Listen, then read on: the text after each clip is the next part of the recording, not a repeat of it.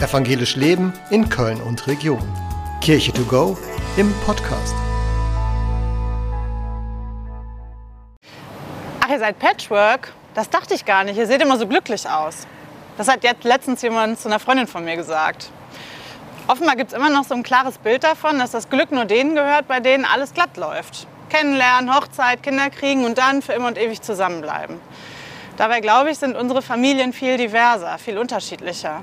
Und das auch schon seit langer Zeit. In der Bibel gibt es die Geschichte von Lea und Jakob. Die beiden sind verheiratet, aber sehr unglücklich miteinander, denn Jakob, der liebt eigentlich Rahel. Und mit der ist er später auch zusammen. Und geht seinem Glück, folgt seinem Glück und findet mit Lea einen Weg, wie sie es trotzdem gut miteinander machen können. Da gibt es die Geschichte von Jonathan und David. Zwei Männer, von denen die Bibel sagt, sie lieben einander mehr, als sie jemals eine Frau lieben konnten.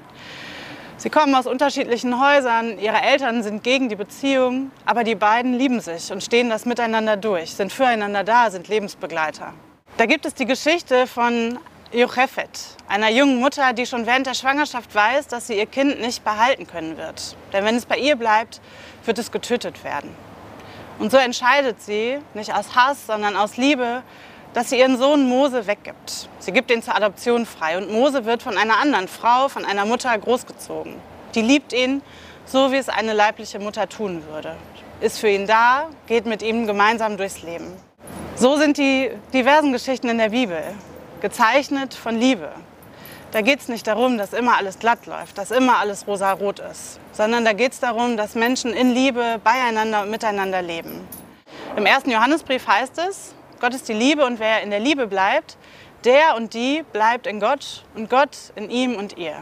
Das ist das, was unsere Familien stark macht, auch wenn sie divers sind, wenn es Scheidungen und Abbrüche gibt, für homosexuelle Paare, für Menschen, die nicht mit ihren Kindern gemeinsam groß werden können.